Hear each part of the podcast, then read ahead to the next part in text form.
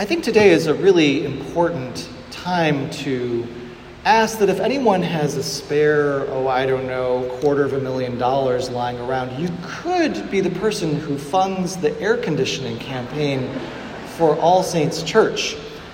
Uh, so I want to commend you all for coming out on such a hot morning and just let you know that no matter how hot you may be, I am standing before you wearing a band of collar around my neck a long polyester robe and a silk scarf. So, all for the glory of the Lord. But in all honesty, this was a pretty intense week heat wise, and not just in the way that affects our lives on a day to day basis. Today, this very day that we stand before each other, we are at the end of a week that broke a record. Thursday was the hottest day ever recorded in human history. If you take all of the average temperatures at every weather station around the world and aggregate them together, it was the highest number that had ever been recorded in human history. That's a pretty big deal, isn't it? But guess what? That wasn't the only time that that record was broken this week because Tuesday was the second hottest day ever recorded in human history, and Wednesday tied Tuesday.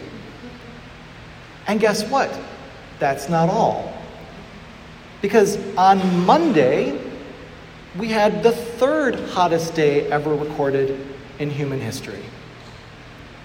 So, this week, since the last time that we got together, we had Monday, which was the hottest day ever recorded, then Tuesday and Wednesday, the two hottest days ever recorded, and then Thursday, which broke the previous two records, which had also been made this week.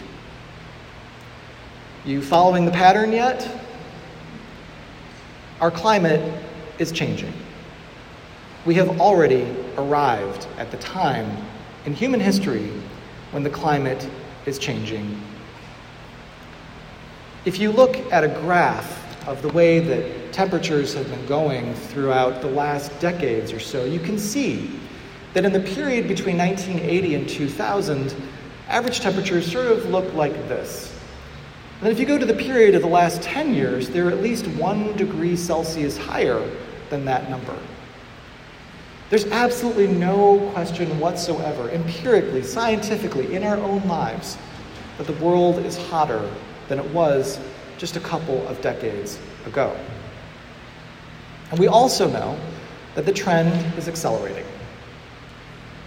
So, in case there is any doubt to anyone, standing here in the pulpit as a priest, in a country where many other preachers standing in pulpits might say something else, let me tell you climate change is real and it is caused by the tremendous numbers of fossil fuels that we as a species are burning and putting carbon dioxide into the atmosphere, which is changing weather patterns, making the earth hotter, making storms much stronger than they had been in previous generations, and permanently changing ecosystems.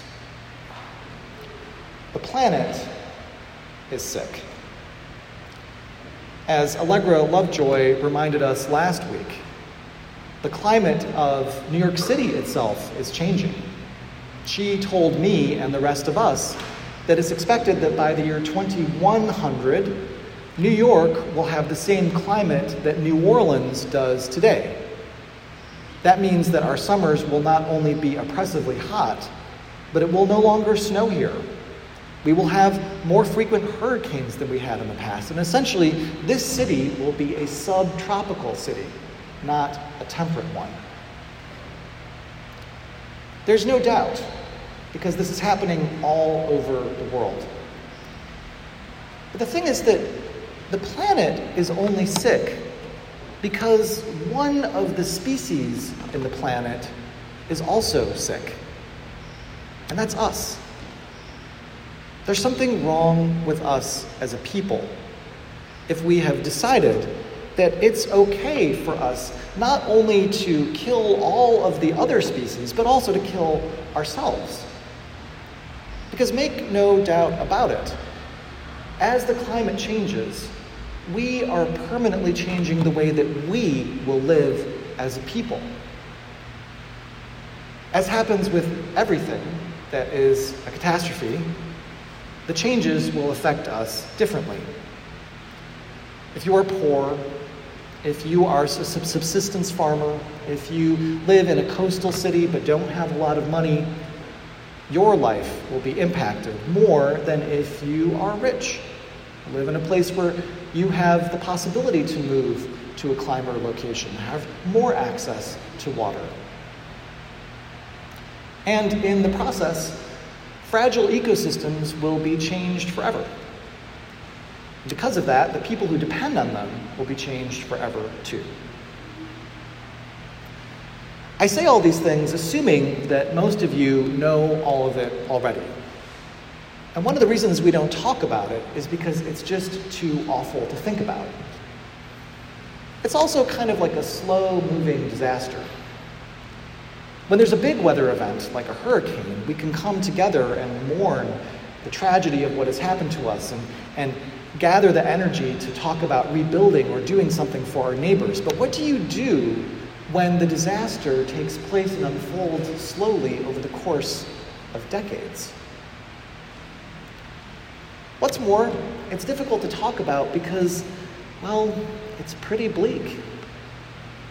It's difficult when you're just one person to think about how you might be able to make a change for the future when you're up against a system that is so much larger than just one of us. A lot of us might choose to make consumer choices that will impact the planet positively. Maybe you've decided to not drive as much or do activities that burn fossil fuels. Maybe you're changing your diet so you eat less meat and other things that affect the climate. But really, honestly, if there's going to be a difference, it has to be something much bigger than that. As a Christian, I often wonder what is my responsibility in the face of this, the largest moral crisis that our generation and future generations are going to face.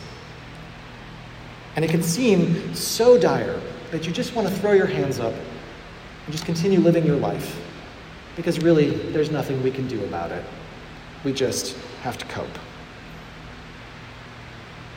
But, friends, we are people of faith.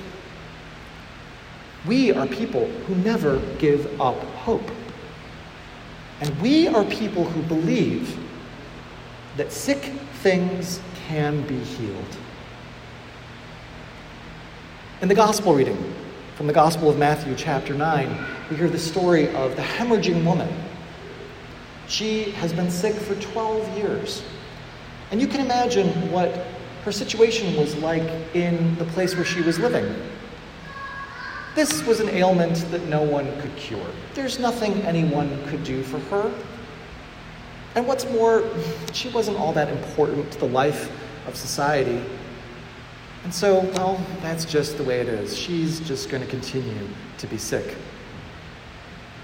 You can imagine Jesus walking along, probably much the same way that when you see President Biden going through the streets surrounded by security entourage, keeping people like the hemorrhaging woman away from him on his important duties.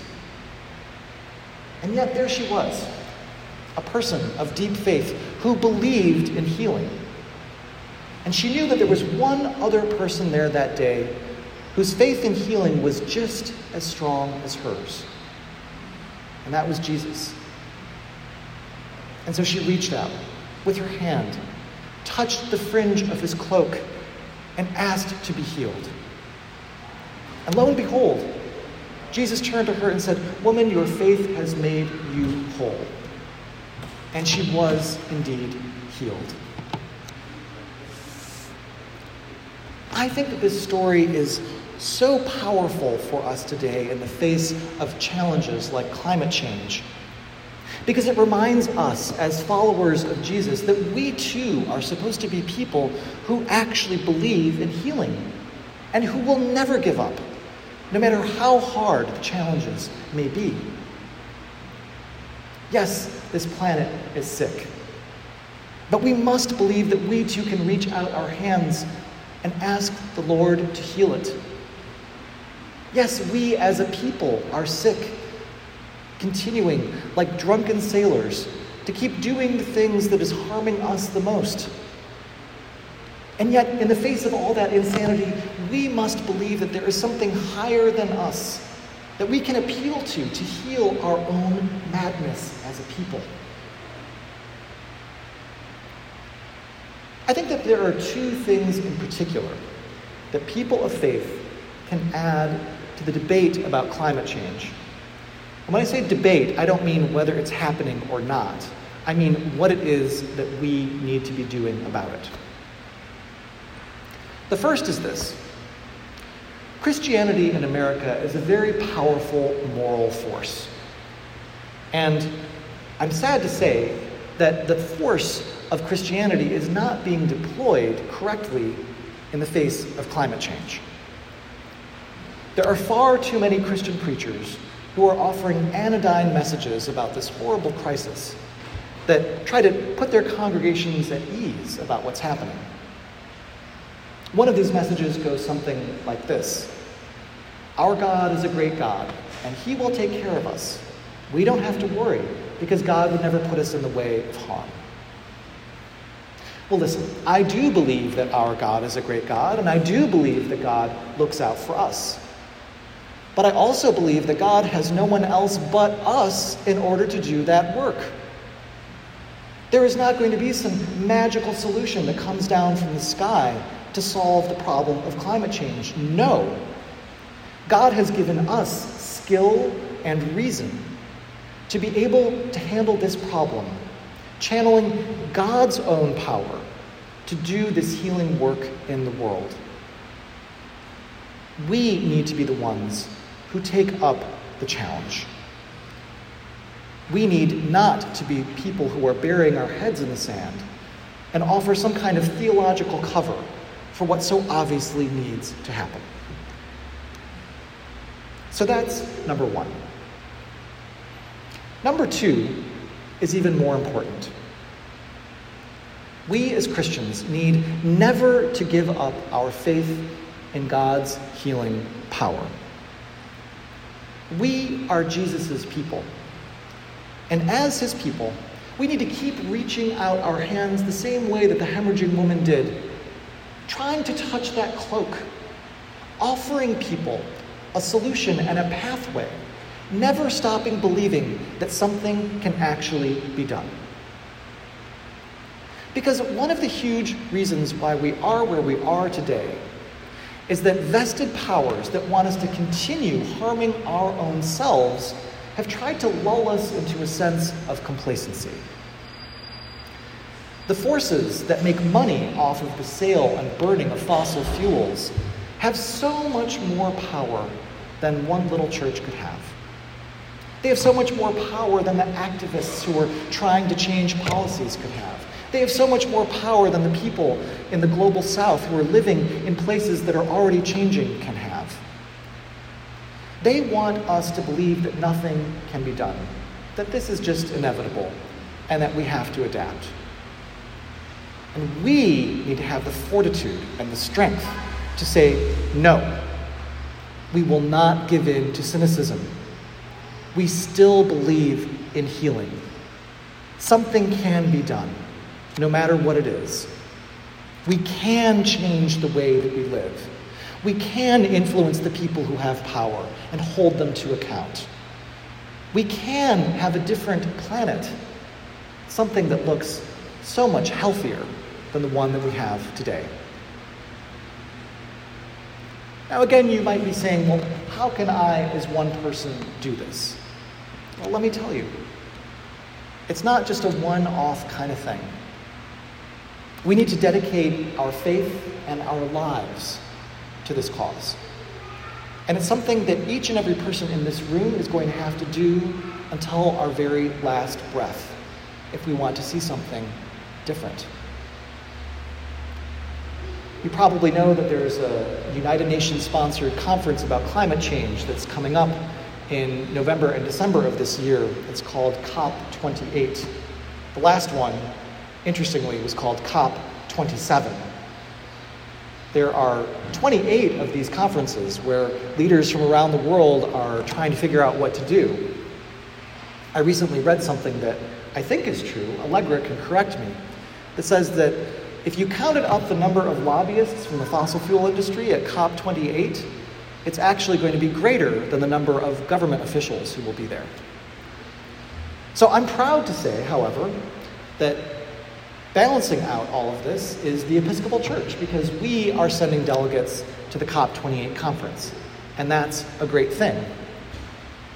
But let me tell you, it's not like they're going to do the work so that we don't have to.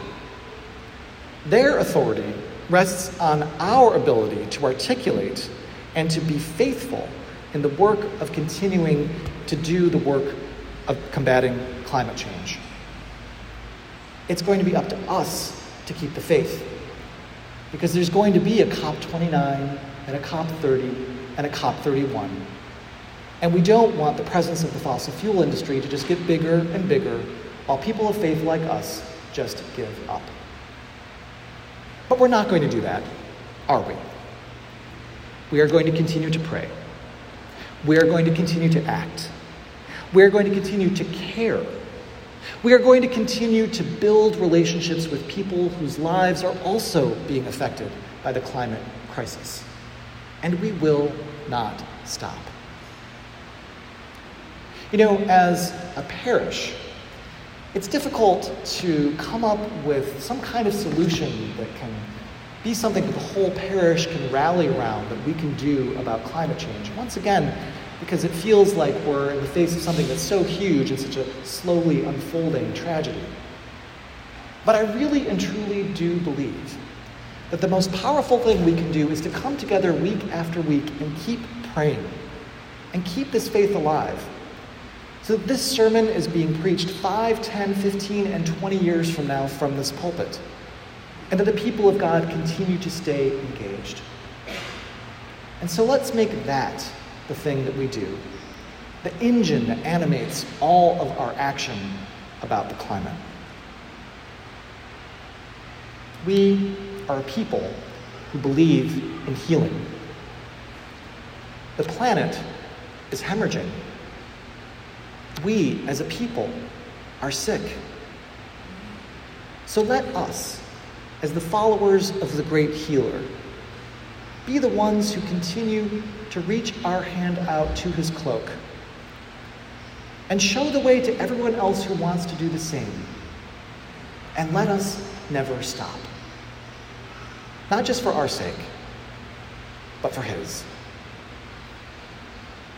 Amen.